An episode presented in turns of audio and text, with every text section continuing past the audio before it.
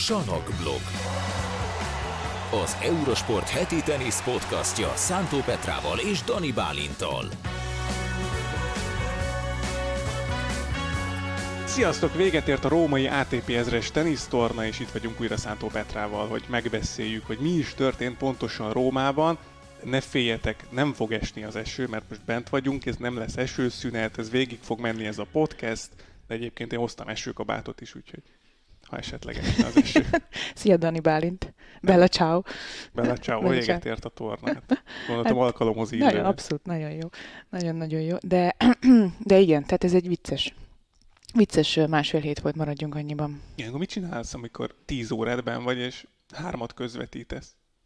Nem esél ki a flowból, mint egy játékos? Vagy ez nekik is marha nehéz? De hogy... Na, nagyon nehéz lehet. Ez a szombat volt ilyen egyébként az hmm. elődöntős nap, amit egykor kezdtünk, és azt hiszem majdnem 11 óra volt este, amikor befejeztük, és ez ugye két meccs lett volna csak, tehát a két elődöntő. Az első az lement simán, viszonylag, mármint, hogy nem volt megszakítás benne.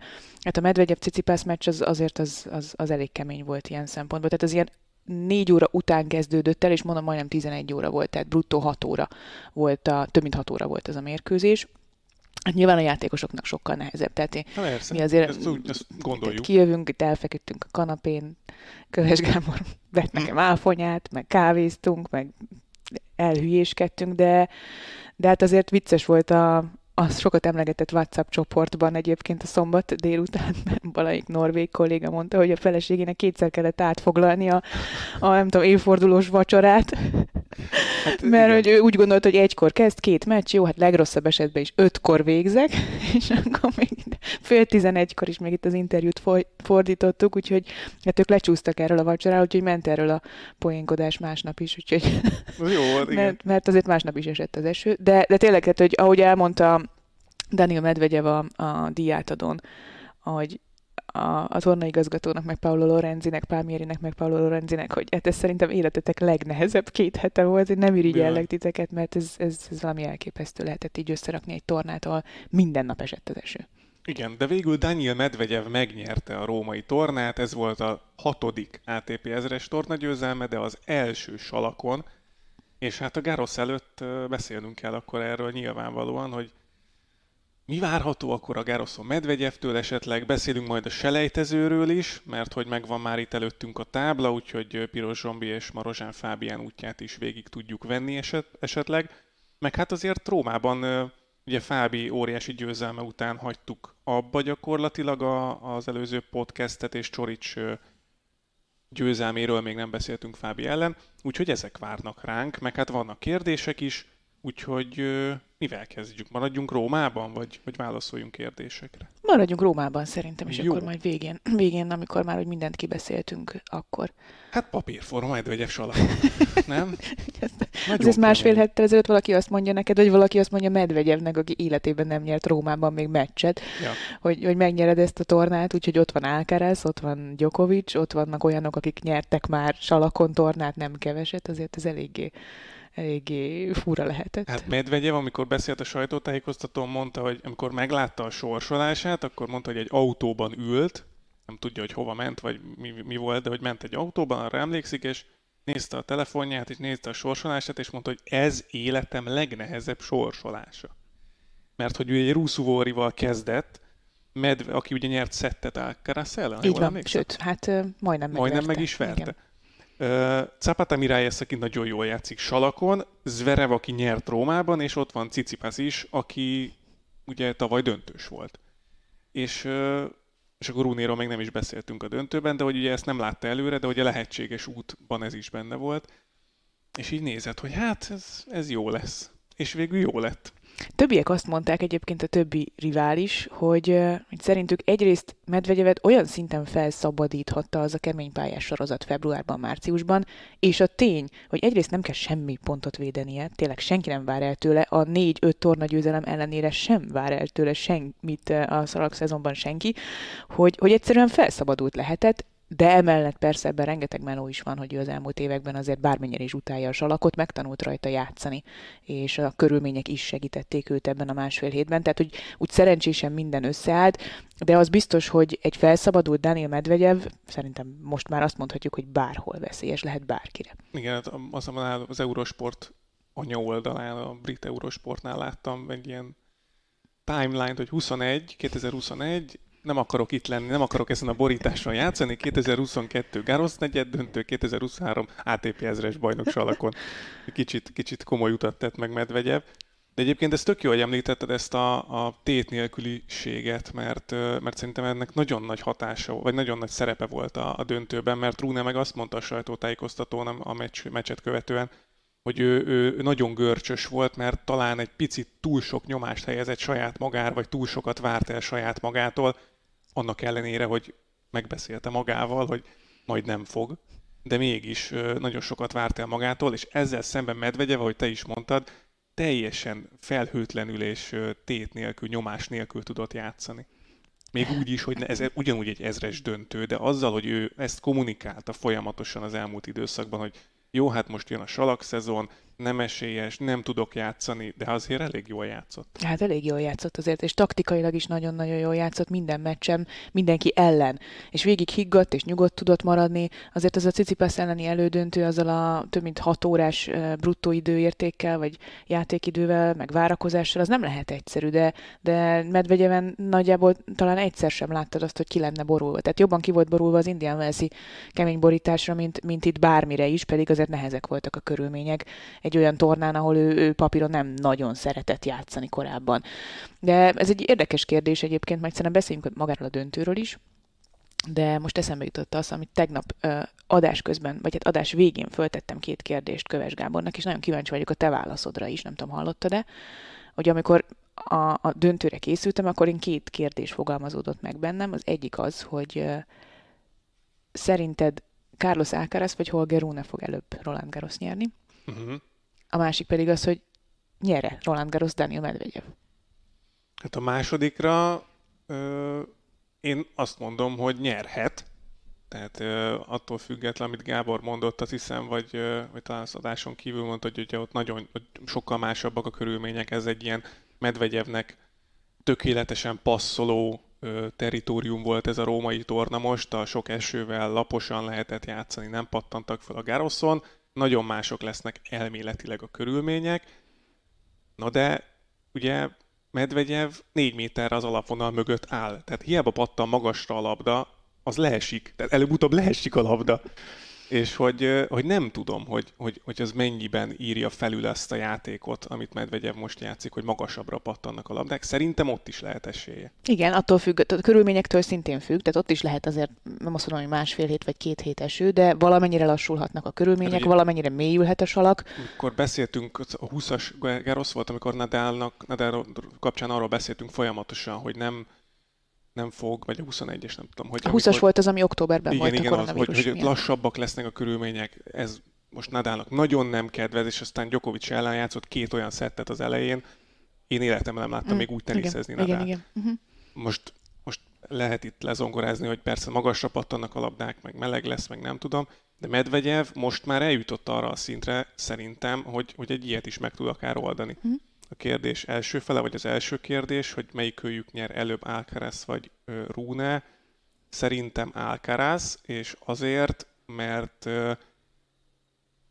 mert uh, szerintem ez a nyomás kérdés, ez Rúnét picit agyon nyomja. Igen, pont és... ezt, amit, azért is jutott eszembe ez a kérdés, amit most mondtál az előbb, hogy, hogy Rune túl nagy nyomást helyezett magára, és ez biztos, hogy így lenne mondjuk egy Gárosz döntőben Ez biztos, hát persze, hát a, ha egy ezres torna döntőben Medvegyev ellen ö, akit sokan leírnak salakon, akkor, akkor vajon mi lesz egy három nyert menő tornán, ahol ha eljut a döntőig, ott már tényleg az lesz, hogy na akkor, és mondta a Rune is, hogy arra van kihegyezve az egész szezon, a Gároszra, azt kell megnyerni, és egy picit, picit ezt érzem rajta, hogy, hogy ő erre jobban rágörcsöl az eredményekre, mint Alcaraz mondjuk.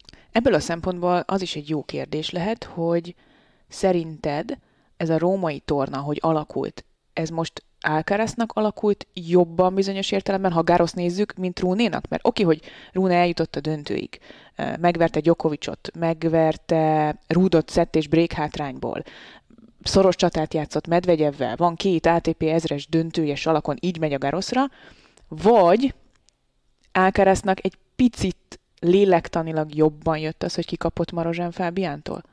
Egyáltalán nem gondolom, szerintem, szerintem Rúnénak, és ez tehát egyértelműen Rúnénak szerintem, mert egy 20 éves test az tud úgy regenerálódni, most nem számít, hogy többet játszott, vagy esetleg a kudarc élmény miatt uh, talán, uh-huh. de hogy, hogy alapvetően szerintem még egy ennyi idős játékosnak minél többet játszik, minél többet tapasztal, minél több játékhelyzetben uh, találja magát, annál jobb.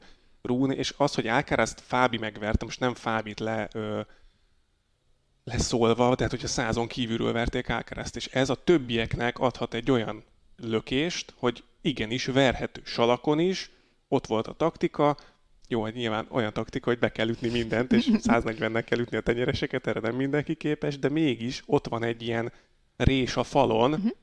hát most nem akarok gyűrűk urát idézni, de azért mégis, tehát hogyha rést ütünk a helmszurdokon, akkor, akkor? na mindegy. Igen. És, és ott van az a rés, most megtörtént az, hogy Ákereszt megverték, oké, okay, hogy most ez ilyen tízből egy, vagy nem tudom, de hogy mégiscsak. És Rune meg most találkozott egy olyan helyzettel, megint csak, amit nem tudott megoldani, de ebből tud építkezni, azért, azért körülötte is jó csapat van, tehát Muratogluék meg tudják azt oldani szerintem, hogy ebből mondjuk tegnap még szomorú volt, de azért ami, amennyire kompetitív Rune személyisége ebből tud építkezni majd, hogy, hogy ezt is megoldja majd, ha ezzel találkozik majd a Garoszon, hogy ilyen helyzetben van. Mi a helyzet Novák Gyokovicsal? Ez, egy, ez egy jó kérdés, mert uh, ugye azért játszott Rómában meccseket, um, oldott meg nehéz helyzeteket, viszont Zsinorban másodszor is kikapott Holger Rónétól, és ő nem szokott Zsinorban kétszer kikapni uh, játékosoktól, pláne nem két különböző borításon. Um, az ő Roland Garrosa az, az most akkor az hát most akkor veszélyben? kell idézni, ő azt mondta, hogy Djokovic az első számú favorit. Annak ellenére, tehát a, a, ő, neki van a legtöbb Grand Slam győzelme azok közül, akik elindulnak, és gyakorlatilag ez, ez überel mindent, a tapasztalat. Mert egy három nyert menő meccset, meg egy tornát, ilyen hosszú ö, tornát, az tényleg tapasztalatból is, meg hát nyilván Gyokovics tudásával is azt meg lehet nyerni. Sőt, hát ha most, ha most semmiféle problémája nem lenne Gyokovicsnak, akkor szerintem ez nem lenne kérdés, hogy így, ilyen körülmények között, tök mindegy, hogy negyed döntőben kikapott vagy nem, Gyokovics a legnagyobb favorit, mert három szettet nyerni hét meccsen keresztül, azt, azt csak tapasztalatból lehet. Tehát, hogy ezt rajtuk kívül alig néhányan tudják elmondani, pláne a párizsi alakon, és ebből a szempontból tényleg nem tudunk mást mondani, mint hogy Djokovic a legnagyobb favorit a Garoszon továbbra is, és akkor mögötte ott van mondjuk Alcaraz, meg Rune, meg azért csatlakoznak egy-ketten még hozzájuk. De három szettet nyerni hét mérkőzésen keresztül viszont ebben a korban, és Isten éltese sokáig Novák Djokovicot ma van a szülinapja, ebben a korban úgy, hogy nem játszott olyan nagyon sokat az elmúlt időszakban, és ahogy ő is mondta, és ezt a múlt heti podcastben is emlegettük, most már ebben a korban már minden nap van, van valami, uh-huh. hogy ez, ez, ez fizikailag lehet-e probléma. Mert most nekem például az volt az érzésem a Rune elleni meccsen, hogy, hogy, hogy ott a harmadik játszmában ott kifogyott minden. Uh-huh. Igen, simán benne volt. És uh, nem, nem tudok vitatkozni ezzel tényleg, tehát nagyon-nagyon érdekes lesz ez a Gárosz. Uh-huh. Talán minden idők egyik legnyíltabb Gárosza lesz ez, ez. Ez teljes mértékben így van, és ez nem csak Rafael Nadal eh, hiánya miatt van, hát ugye őről még nem is beszéltünk, hiszen uh-huh. ugye ebben a, ebben a pot, két podcast közötti időszakban Igen. jött az ő, ő híre is, de majd ezt is nyilván uh, emlegetjük. Hát, ja, nem, nem Vagy indul. most? Vagy most nem, nem indul. Nem, okay. nem, hát... Egyébként hogy ér, hogy hogy fogadtad ezt a hírt amúgy? Hát én dolgoztam, úgyhogy Tudom, igen. meg minden, de hát nem, nem volt időm itt foglalkozni ezzel, meg belegondolni, hogy gyakorlatilag amióta én teniszt nézek, meg követek, mindig ott volt.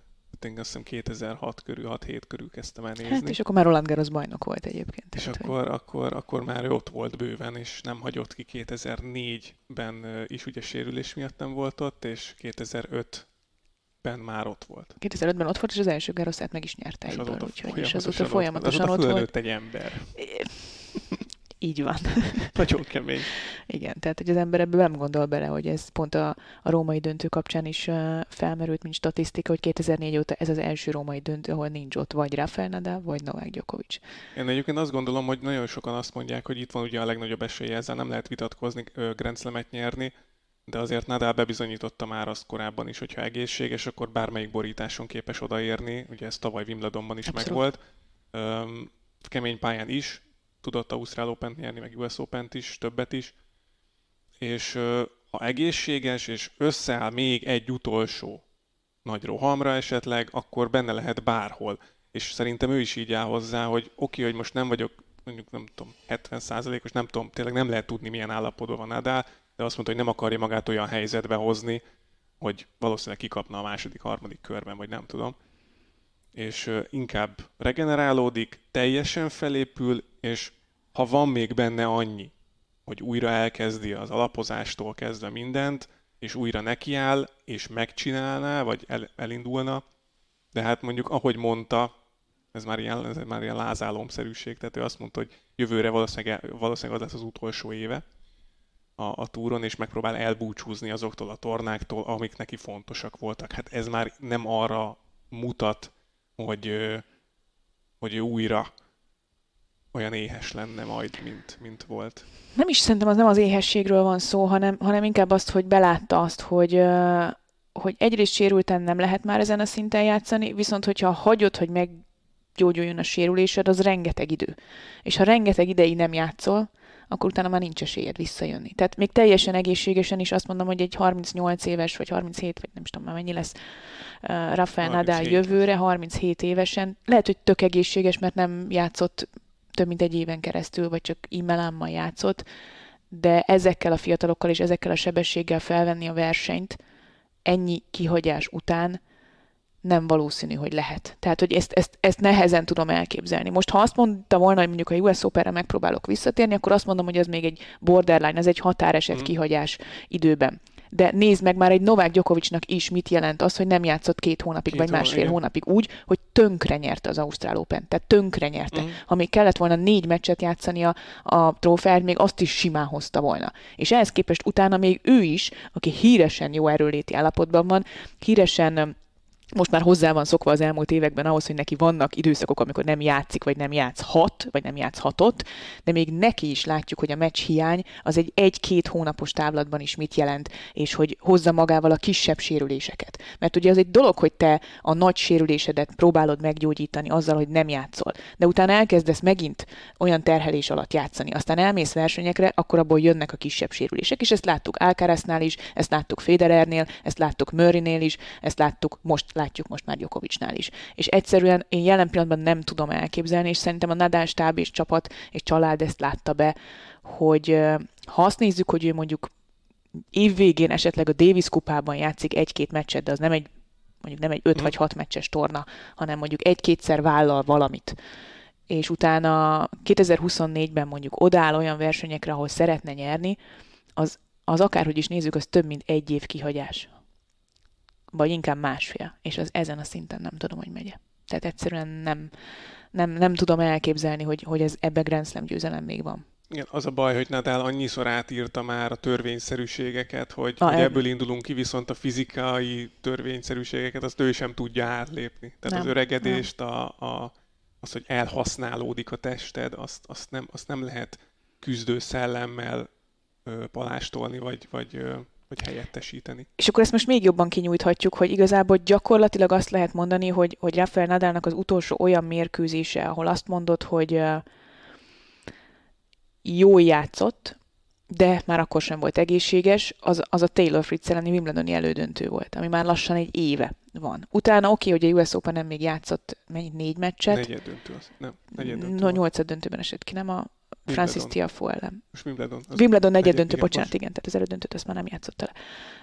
Uh, az volt az utolsó olyan meccs, amire azt mondtad, hogy hm, Rafael Nadal nyerhet Grand Slam-et, nem? Utána hmm. a US Open-en már nem ezt érezted. A Lever Kupán azon a páros meccsen már nem ezt érezted. Utána Párizsban, vagy indultál, nem is tudom, Párizsban, igen, nem ezt érezted. Az Ausztrál open már nem ezt érezted. Tehát ez most már lassan egy év. És mire újra visszajön az már lassan másfél-két év lesz. És ez, ezen a szinten uh, én nem, vélet, nem tartom véletlennek azt, hogy, hogy Nadal azt, ezt így fogalmazott. Nem azt mondta, hogy visszajövök még a Garoszra megnyerni még egyszer, hanem, hanem elbúcsúzom azoktól a tornáktól, amiket a legjobban szeretek. Tehát ez, ez bizonyos értelemben szerintem egy ilyen előre bejelentett visszavonulás volt, és, és ő kicsit másképp vonul vissza, mint, mint Roger Federer bár neki is valószínűleg voltak ilyen tornái, ahova búcsúzni ment, tehát valószínűleg a, a Wimbledoni tornán is érezte, hogy az lesz az utolsó, még annyira akkor is, hogyha ezt nem, ezt nem mondta ki, de, de ez egy, ez egy, ez egy búcsú év lesz, és azzal, hogy ugye ezt beszéltük is csütörtökön, amikor ez az egész sajtótájékoztató lezajlott, hogy azzal, hogy ő Davis kupára el akar menni, azzal egyértelműnek tűnik az, hogy ő az olimpiai kvótát szeretné megszerezni, ami, amihez kell egyébként a Davis Kupa csapatban szerepelni, tehát ez, ezt eddig is tudtuk, hogy, hogy ez, ez valamennyire elvár dolog, tehát nem elég a világranglistás helyezés. Nyilván a világranglistás helyezés ez nem lesz jó jövőre Rafael Nadalnak, de, de hát ha valaki, akkor azért szerintem ő megérdemelni, hogy ott legyen a Párizsi olimpián, amit, amit a Roland Garroson eh, rendeznek. Még akkor is, hogyha ha már ott sem lesz szerintem torony magas esélyes, de, de lehet, hogy előbb adsz neki egy olimpiai aranyérmet, már mint az esélyek alapján, mint hogy még egyszer Roland Garros nyerjen, mert ugye az olimpián csak két szettet kell nyerni. És ha más nem, akkor, akkor ott talán lehet esélye, ha nem is egyéniben, vagy párosban. Balázs Boldizsár kollégánk kérdését kell tolmácsoljam. Átnevezik a sátriét Nadára? Hm. Hm. Hát ismerve a franciáknak azt a gőgösségét, nem van, egy, van a francia, most nem megbánt őket, de van bennük egy ilyen gőgösség, lehet, hogy azt mondják, hogy nem, hát Philip Chatréról átnevezni azért nem, nem tudom, hogy lehet-e.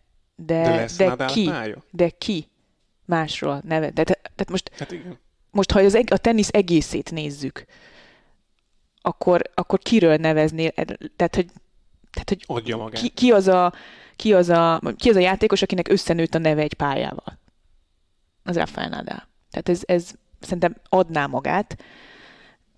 A franciákról el tudom képzelni, hogy ezt nem teszik meg, vagy csak ne adj Isten Nadal halála után teszik majd meg, amikor már mi sem élünk valószínűleg, tehát hogy ezt, ezt nem tudom pontosan neked egyértelműen megmondani, de erre mindig egy, egy példát szoktam felhozni. Nápoly, akinek Szent Pál a védőszentje, a Sao Paulót, vagy San Paulót átnevezte Diego Maradonára. Tehát uh-huh. igen. Vannak csodák. Vannak, vannak. Nadal pálya nem tudjuk, hogy lesz a Gároszon. Na, még beszéljünk akkor a döntőről egy picit. A római döntőről már elkanyarodtunk már nagyon a Gárosz irányába, már bennünk van ez a, a bugi, hogy lassan jön a második Grand Slam torna idén. De hát beszéljünk Medvegyev játékáról, mert azért hát elég csúnyán rákényszerítette Runét a B játékára, hogy azt kell játszani. 67%-ban ütött fonák kereszteket Medvegyev, tehát nem engedte Runét tenyeres oldalra, vagy tenyeressel irányítani gyakorlatilag, és hát ez nagyon, nem, nem nagyon ízlett Rúnénak. Hát nem, nem ízlett Brunénak, szerintem nagyon jól felkészült Medvegyev Brunéból egyrészt, másrészt azt is érezte, hogy ha fizikaivá tudja tenni a meccset, akkor, akkor lesznek problémái Brunénak. Esélyei biztos, hogy lesznek, mert láttad Brunéban azt a fajta um, vagányságot, tökösséget, amit eddig is láttunk rajta, hogy ő még a legnehezebb pillanatokban is néha annyira indokolatlanul bátor teniszt választ, számtalan második szervára feljött feljövést, vagy röptézést, vagy szerva röptézést láttunk tőle, ami bejött néha, néha nem jött be, néha... 50 százalékos volt a hálónál. Igen tehát nyilván ez, ebben van egy vagányság is, meg van egy, van egy olyan dolog is, hogy már nincs meg a fizikai erő a, a vége felé, ezért muszáj ezeket meghúzni.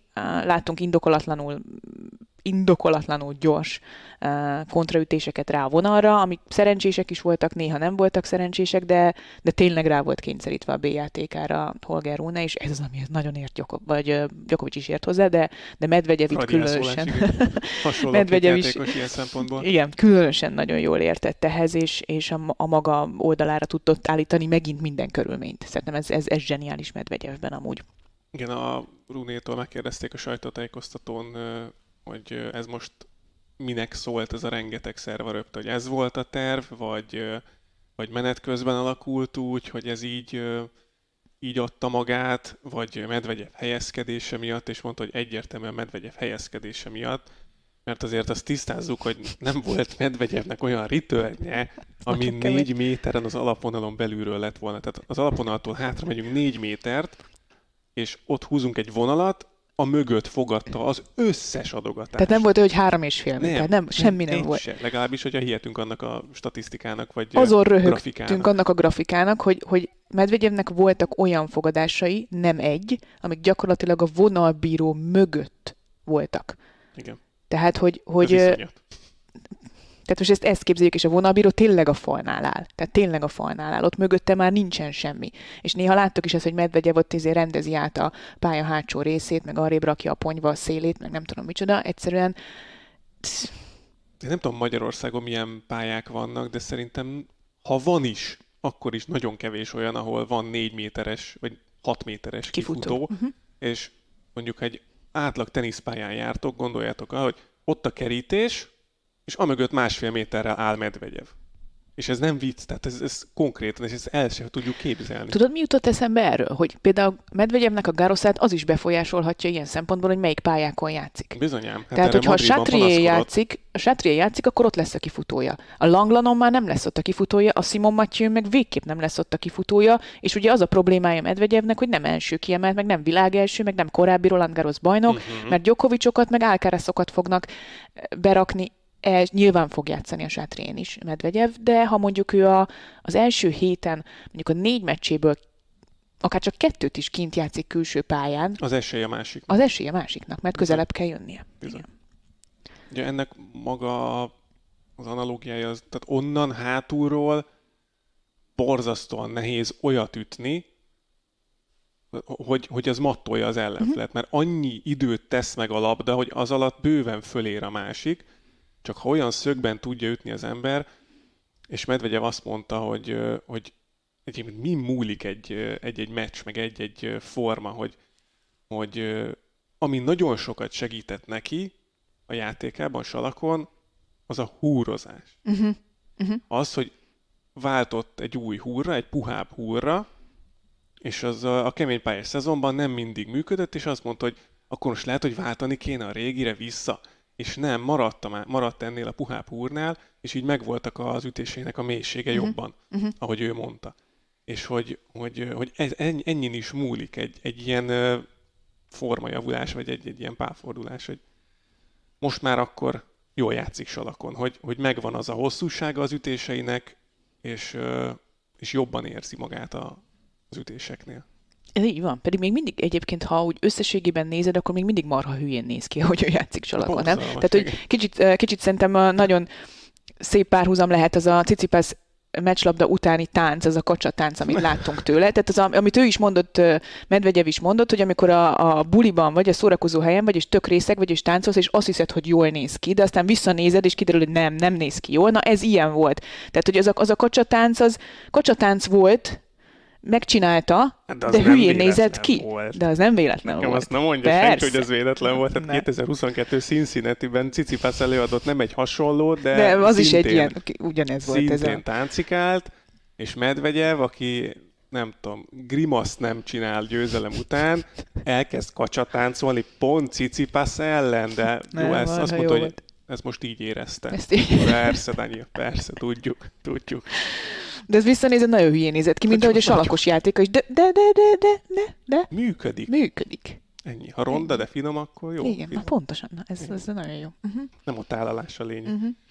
Na, szóval megverte Runét Medvegyev egy nagyon komoly játékkal, és, és szerintem számolni kell vele a Garoszon. Én ezt Egyetértek. fenntartom. Én Egyetértek. ezt fenntartom. Egyetértek. Nagyon sok, te, te, is mondtad, hogy, hogy ilyen kis apró pici dolgokon múlik, de, de időjárás, melyik pályán játszol, milyen a sorsolásod. Üm, Hiába mondta azt Medvegyev, hogy életem legnehezebb sorsolása, ez lehet, hogy még egy, egy négy szinttel felszabadította a játékát, mert azt mondta, hogy jó, hát figyelj, nyerek két meccset Rómában, már nyerek pontokat. Tehát ott tartunk, hogy, hogy, hogy Gáborral a közvetítés végén jöttünk rá, hogy ja, basszus, Medvegyev második a világranglistán. Uh-huh. Ezzel nagyon senki nem egyébként. számolt. Ez nagyon fontos egyébként, mert így elkerüli ö, Djokovicot mindenképpen. Tehát csak a döntőben találkozhatnak, ha eljutnak addig, és az sem biztos, és 50% esély van arra, hogy Alcarazzal találkozik. Mert ugye ő kieshet azon az ágon, vagy úgy, úgy, úgy alakulhat. Hát még nem is biztos, hogy ugyanarra az ágra kerül Igen, egyébként. igen, Tehát, hogy, igen. hogy így a második és a harmadik az szintén elkerülheti Így egymást. van, így van. Tehát De ez már a sorsolástól neki, hogy nem igen. kell ö, Mindenképpen találkoznia vagy egyel, igen, vagy másikkal, Igen, igen. És, és látod, ezt, ezt nem vettük bele az egyenletbe. Tehát, hogy egész héten arról beszéltünk, hogy Djokovic, Alcaraz, oké, helyet cserélnek a világranglistán, de tök mindegy, úgyis csak a döntőben találkozhatnak a Garoszon, ami így jó, mert a két legnagyobb esélyes, akkor az a döntőben játszol. Ja, Medvegyev, Mhm. hello! megérkeztem, és akkor most, most ott vagyunk, hogy ez, ez megint egy kicsit megkavarta az egész, az egész egyenletet. Jó lesz, jó lesz ez a Mhm. Gerosz. Reméljük, hogy lesznek magyarok is, mert hogy... ö, Hát lesznek, Hát csak... a magyarok, igen, csak most itt a táblára nézek, a selejtezőt már ugye elkezdték, amikor felvesszük ezt a, ezt a podcastet, de hát lesznek főtáblán, ugye Marci ott lesz például a fiúknál, ez biztos. Mhm. Lányoknál is Lányoknál lesz három. is lesznek ö, főtáblásaink már biztosan. És hát ugye Marozsán Fábián és Piros Zsombor játszanak Garosz selejtezőt, de még Csorics elleni meccséről Fábinak egy picit beszéljünk, ott, ott éreztem először, hogy elfáradt egy picit. Igen, elfáradt, elfáradt. És ugye beszéltünk arról, és erről keveset beszélt Fábián amúgy a, az interjúja alatt, de neki volt már egyébként az egész tornán egy, egy comb húzódása. Tehát volt egy, nem, be is volt kötve neki, kért rá ápolást, mármint, hogy úgy ápolást, hogy a Mhm. meccseken kívül kért rá ápolást, de azt mondta, hogy ez, ez egy ott lévő probléma, tud vele játszani, de, de ez ott volt ez a probléma. Most ez Csorics ellen a második, harmadik szedben ez zavarta-e, vagy nem, vagy csak simán, a, ahogy arról, arra számítottunk egy kicsit, hogy egy ilyen szintű terhelésnél, ami ugye nem csak a pályán, hanem a pályán kívülről is jött, mert az Alcaraz elleni győzelem az, az majdnem, hogy szerintem nem fizikailag volt nehéz, hanem utána fejben, mentálisan azt, a, azt az áradatot kezelni, ez, ez biztos, hogy elfárasztotta a Fábiát. Azért gondoljunk bele, hát ki, ki tudna mondjuk jól aludni egy ilyen Alcaraz elleni győzelem után, nem? Amikor felrobban a telefonod, ezért lett plusz 17 ezer Instagram követőd, mindenki téged akar, külföldről, belföldről, mindenhogyan. Én biztos, hogy egy szemhunyásnyit nem tudnék aludni, és akkor még így állják ki a következő meccsre. És ott még vitte szerintem az adrenalin az első szedben, mert ez tényleg zseniális volt, ahogy játszott eh, Csorics ellen, de hogy egyébként Fábián is mondta, hogy Csorics az egyik legstabilabb játékos hátulról, nem az a borzasztó látványos tenisz, de nagyon jó tenisz.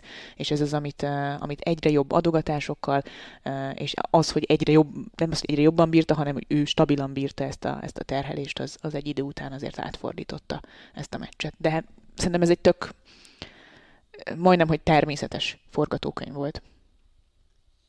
Hát, hogy mi lesz a selejtezőben a forgatókönyv, ezt nem tudjuk, most itt magam elé veszem a, a táblát, de hát az már óriási, hogy, hogy, hogy fölkerült Fábi a térképre. Hát fölmentem a Garosz honlapjára, és akkor nézzük, akkor öt dolog, amire figyelj a selejtezőben, Marozsán Fábia meccse a fő helyen. Vagy De az nem hogy tudom. most rámész a Roland Garros ö, ö, holna, honlapjára, Fábián van ekkorában kin, A mint címlap? a címlapon, Gyönyörű. mint hogy kezdődik a kvali, kire figyeljünk, Az, és most az, az. néztem a Twittert, és a Roland Garros oldalán, vagy Roland Garros Twitter oldala szintén azzal jön ki, hogy akkor az első nap kvalis meccsei, Fábián ekkorában ott van képpel, tehát hogy vele Tök jó. hirdetik a selejtezőt, úgyhogy Aslan Karacev az első kiemelt, aki ugye játszott már Grand Slam elődöntőt, és hát vannak azért még ott elég nagy nevek, de, de Fábiánnal hirdetik, aki az Ausztrál Li Tu, vagy Tu Li ellen kezd majd. Nem Igen. sokára. Tehát ö, sok mindent róla nem tudunk szerintem. Nem, nem, nem, nem. Lehet, hogy, lehet, hogy Fábián egyébként jobban tud róla már, mint is, Hát mert mondjuk nagyon reméljük. Challenger tornákon esetleg már hallott róla, vagy ilyesmi. Ugye, amikor felvesszük a podcastet, akkor uh, utána játsza majd Fábián az első selejtezős mérkőzését. Nem lesz egyszerű nyilván feljutni, főleg úgy, hogy most mindenki ráfigyel. De... Meg hogyha esetleg mondjuk Tulin, abból indulunk hogy nem hallottunk még nagyon a nevéről, és mondjuk Fábi megveri, utána vagy Pablo Cuevas jöhet, aki azért salakon jó még mindig, Uh-huh. hiába már azért ő is a pályafutása végén tart, és hát ott van a nagyon fiatal kínai Yuncheng Shang, azaz Jerry Shang, aki meg ugye tavaly tört be Indian Wellsben talán. Ott, ott volt egy jó menetelése. Ő, ő nem tudom, a salakon mennyire veszélyes, de azért ez a két név, ez róluk már hallottunk. Igen. És Igen. akkor utána jöhet még esetleg Emilio Gomez Ecuadorból a tizedik kiemelt, hogyha a kiemelést nézzük. Ha jól olvasom. Igen. Tehát ez egy egyrésztről megoldható ö, kvalifikáció, de remélem, hogy a, a, a megnövekedett figyelem az, az emiatt nem teszi, nem teszi görcsössé Fábián. Tehát azért még mindig, még mindig nem ő a, úgymond esélyes a, a, a kvaliban, annak ellenére, hogy ugye Kiemelt. jött előre a világranglistán, és 25 Mm. de hát egy kvaliban 25 Igen, kiemelt, igen, tehát ezt, ezt, ezt kell a helyén kezelnünk, de hát Szerintem vele ő tudja. hirdeti. Szerintem ő tudja, meg Jó, jól, jól, jó. jól, jól beszélt. Legyen így. Jól, jól beszélt, a, hogy jókat mondott a, az ö, elleni meccse után is. Tehát ott nem, nem, nem, nem tűnt úgy, meg mi azért nagyjából látjuk Fábit így a, a magyar tenisz életben, hogy, hogy rendben van. Uh-huh. Igen, ebben lehet képe az rendben van. Úgyhogy, úgyhogy szurkolunk Fábinak, meg hát Piros Zsombinak is, aki hú, hát hú, meg hú, szóval Igen, Dominik Köpfer nem a legkönnyebb kezdő ellenfél. Nem, nem, nem. És hát, hogyha esetleg megoldja Köpfert Zsombi, akkor utána Delbonis jöhet talán, aki meg szintén nem olyan ügyetlen Igen, ez egy nehéz sorsolás, de de ne írjuk le Zsombit sem, mert hogy... Nem, hát nyert két mert, nyert két challenger Tehát ez az, amit meg viszont szerintem sokan nem tudnak, ugye egy ilyen Federico Delbonis, vagy egy, akik itt vannak, ezek a nagyobb rutinos nevek, nekik viszont nincs annyi meccs a kezükben, uh-huh. mint amennyi Zsombinak van, és ez szerintem óriási különbség lehet, hogy ő azért a challenger tornákon, itt a salakszezon elején rettentő jól szerepelt. Önbizalmat uh-huh. lehetett abból bőven gyűjteni, uh-huh. és, és az nagyon fontos, főleg Zsombi esetében is, hogy elhiggye és, és higgyen magában, hogy, hogy meg lehet oldani ezeket a neveket is bőven, mert hogy, hogy képes, képes jó teljesítmény nyújtani. Nászlán Karecev az első kiemelt, aki Pierre Erberrel játsza rögtön a kvali első fordulója, tehát ez egy, egy ilyen elég igen. nagy rangadó meccs, úgyhogy ugye Erber megnyerte a Roland garros férfi párosban is. Volt idő, amikor automatikusan ugye egyéniben is ott volt a főtáblán, tehát ez azért egy nagyon szép kis párosítás. Ott van Janik Hanfmann második kiemeltként, Akit aki ezen a héten Rómában negyedöntőt negyed játszott. Igen, igen, igen. Úgyhogy figyelni kell rá, és Luka Pui is selejtezik egyébként. No, Bizony, ő kérlek szépen Tomás, má, más, sose tudom, hogy ki Maháccsal játszik majd az első fordulóban. Hát itt tartunk, hogy egy Luka Pujnak is selejteznie kell a hazai Grand Slam tornáján. Hm. Érdekes, Érdekes. hogy ki ezeket. A lányoknál Jani Réka szerepel egyébként a nőknél a kvalifikációban, a Kurai Young ellen kezd majd. Neki sincs olyan nagyon könnyű sorsolása, de hát bízunk benne, hogy csatlakozik majd Bondár Annához, meg Udvari Pannához, meg az milyen menő lenne már, hogy, hogyha hány magyar Négy lány az egyéniben, ja. és ugye Babos Timi párosban, uh-huh. és hát lehetne három fiú egyéniben főtáblán. Azért az nagyon, nagyon durva lenne. lenne. Igen. Az nagyon durva lenne. Legyen így. Legyen így. Legyen, így. Legyen uh-huh. sok magyar, lehessen sok magyar meccset nézni, közvetíteni a, a Garoszon is. Egyébként a Roland Garros selejtezőit az Eurosport applikációján keresztül és az eurosport.hu-n élőben közvetítjük, ami azt jelenti, hogy mind Zsombor, mind Réka, mind pedig Fábián meccs meccsét, meccseit remélhetőleg minél többet élőben lehet majd látni. Igyekszünk erről majd rendesen kommunikálni a, mondjuk a Facebook oldalakon, hogy pontosan mikor is játszanak, de hát nyilván föl kell menni a Roland Garros honlapjára, és ott azért ugyanúgy, ahogy a, a főtáblás versenyeknél ott van a játékrend, ki lehet nagyjából számolni, hogy körülbelül mikor lépnek pályára, és a selejtezős meccsek között lehet lehet csemegézni, úgyhogy lehet szurkolni is akár online Fábiánnak a következő napokban, meg a többieknek is persze. Kérdések? Kérdések nincs sem. Én azt hiszem, hogy Virág kérdezett tőlük igen, most. Igen, igen, igen. Hogy a top 20-asok mostanában egyre többet párosoznak, és hogy ez ennek vajon milyen taktikai szerepe lehet, nem nehezíti meg az egyénit, valami ilyesmi volt a, a kérdés. Magja. Ez, ez, ez, egy, ez egy jó, jó kérdés egyébként, hogy most miért látod mostanában egyre többet párosozni. Ez ugye 2023-ban egy olyan kérdés is lehet, hogy nagyon sokan az olimpiában gondolkodnak már. Jövőre olimpia lesz, ami azt jelenti, hogy ugye oda kvótát is kell szerezni. Tehát nem elég, hogy te vagy a világ legjobb teniszezője, attól még nem biztos, hogy elindulhatsz kényed kedved szerint, mondjuk párosban vagy vegyes párosban is. Ilyenkor a, a megelőző években pontokat kell gyűjteni a másik versenyszámban is, egyre többet kell. Nyilván Davis kupában, illetőleg Billie Jean kupában is szerepelni kell, és, és hát nem csak egyéniben kell játszani, hanem párosban is, ha úgy érzed, hogy, hogy te szeretnél kvótát szerezni mondjuk pá- párosban. És az oroszok például, ugye Rubjovot meg Hácsanovot említette Virág, ők például a, a Tokiói olimpián nagyon jól szerepeltek. Tehát uh-huh. vegyes párosban is, férfi és női párosban is, sőt ugye egyéniben is ott érdekeltek voltak gyakorlatilag mindenki a döntőben, sőt vegyes párosban, ha jól emlékszem, mind a két oldalon volt, ugye Karacevék lettek az ezüst. Na mindegy, lényeg az, hogy, hogy, hogy az oroszok azért tényleg egy elég komoly csapat, abból a szempontból, hogy mindenki bevethető minden szinten, uh-huh. és éremesélyes.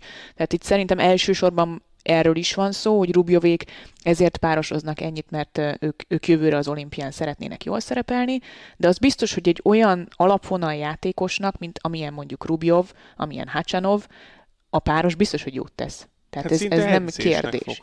Edzés, abszolút edzés, és hát azért ma már látjuk egy Carlos Alcarazon, egy Holger Runin, hogy alapkövetelménye mondjuk egy világelsőséghez, vagy egy Grand Slam bajnoki címhez, hogy ne feltétlenül csak az alapvonalon áld meg a helyedet, hanem ha úgy hozza az élet, vagy, vagy, vagy váltani kell, akkor te komfortosan mozogjál fönn a hálónál is. És látjuk ezt a fejlődést egyébként például szerintem Janik Sinerben, aki, aki tényleg erőltetetten próbál, próbál próbálja több dimenziósá tenni a játékát, és szerintem ez mind Hacsanovra, mind Rubjovra, és az éjjátékosok közül sok mindenkire abszolút jó hatással lehet.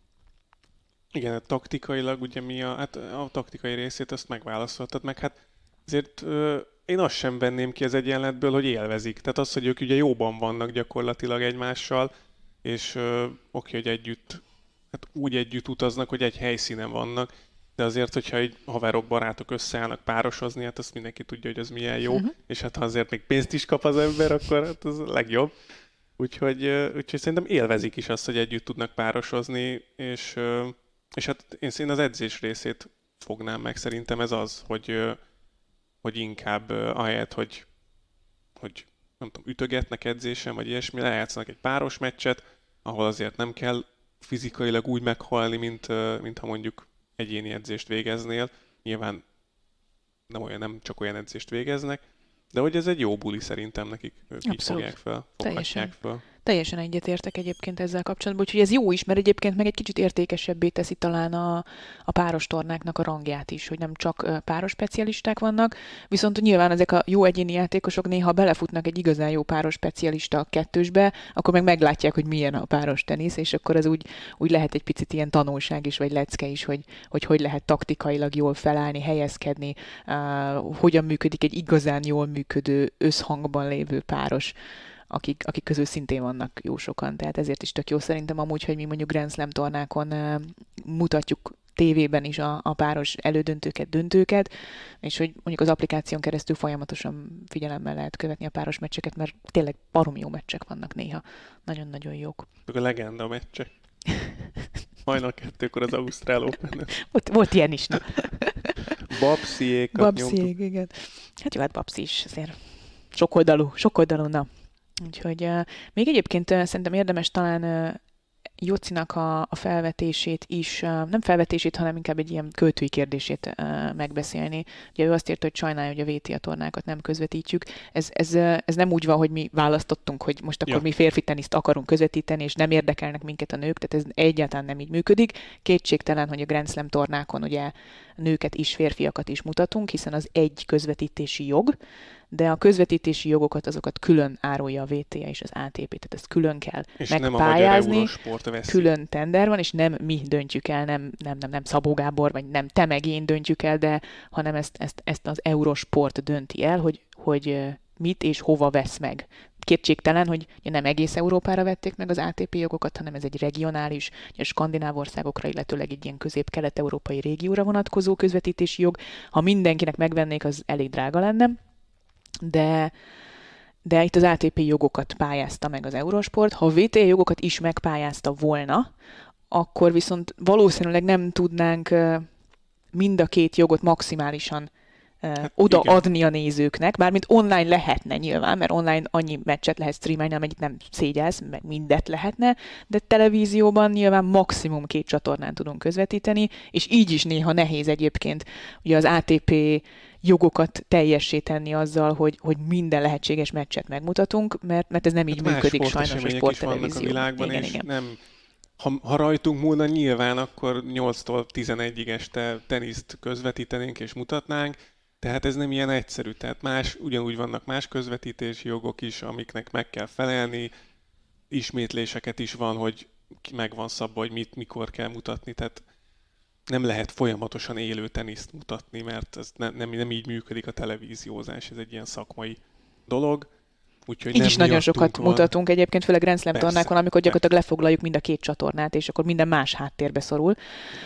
Ezért szokott menni a vita, de néha meg pont fordítva van az, hogy, hogy elhúzódik mondjuk, vagy összecsúszik egy három hetes bringa verseny egy, egy Grand Slam tornával, az ugye probléma, mert mind a kettőt szívesen nézik az emberek, mind a kettőnek meglehetősen nagy a nézettsége egyébként Magyarországon, tehát külön rajongótáborral, ez nagyon-nagyon nehéz. Még az ATP meccsek között lavírozni is nagyon nehéz, hogyha egyszerre mondjuk két-három ATP meccs zajlik, hogy akkor most mit mutassunk? Akkor mutassunk egy két top 10-es játékosát, vagy menjünk ki a külső pályára Marozsán Fábián és Jirzsi Lehecska meccsét mutatni. Ezek is ilyen nagyon érdekes, érdekes dolgok.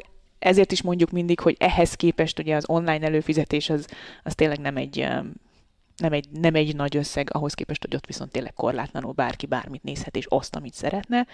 De ha lenne még VTA jog is, akkor, akkor nagy bajban lennénk. Tehát ez nem véletlen egyébként, hogyha megnézzünk bármilyen más országban lévő sportcsatornát, vagy sportcsatorna piacot, akkor gyakorlatilag senkinél nincs egyszerre ATP és VTA jog, mert az lehetetlen. Tehát egyszerűen lehetetlen közvetíteni úgy, ahhoz külön egy, egy Eurosport tenisz csatorna kéne, és az sem lenne elég. Nagyon röviden ennyi. Igen, ezt, ezt jó, hogy elmondtuk, szerintem itt talán, talán egy picit jobban érthető lesz a, a nézőknek is, nektek is, hogy, hogy miért vannak ezek a dolgok. Ö, jövő héten már Garosszal fogunk jönni, az biztos. Most ö, pedig elköszönünk, ha minden igaz. Bella ciao. Bella ciao. Akkor ö, jövő héten Garosz, már lesz ö, sorsolásunk a főtáblára, reméljük minél több magyarral, és hát... Figyelj, nem kéne csinálni egy podcastet most külön? Na. Mondjuk valamikor péntek, szombat, ilyesmi. Akár. Ha megvan a sorsolás, után? mert akkor azt, azt tudnánk úgy tudnánk egy ilyen jó előzetes csinálni, uh-huh. és mhm. akkor utána a következő héten már tényleg ugye a Gárosz meccsekkel lehetne foglalkozni. Akkor még akár ez is összejöhet. Majd uh, egyeztetjük a naptárainkat Petrával, és akkor lehet, hogy lesz egy Gárosz előzetes, úgyhogy lehet, hogy most mi kevesebbet kell várnotok kaparni a falat, hogy mikor jön az új podcast. És milyen Úgy, pólóban lesz a Bálint? Hát, na, igen. Most már ez lesz a kérdés folyamatosan. Úgyhogy akkor jövünk, valamikor jövünk, ez biztos. Mi itt leszünk, reméljük, hogy ti is, úgyhogy legközelebb találkozunk. Sziasztok!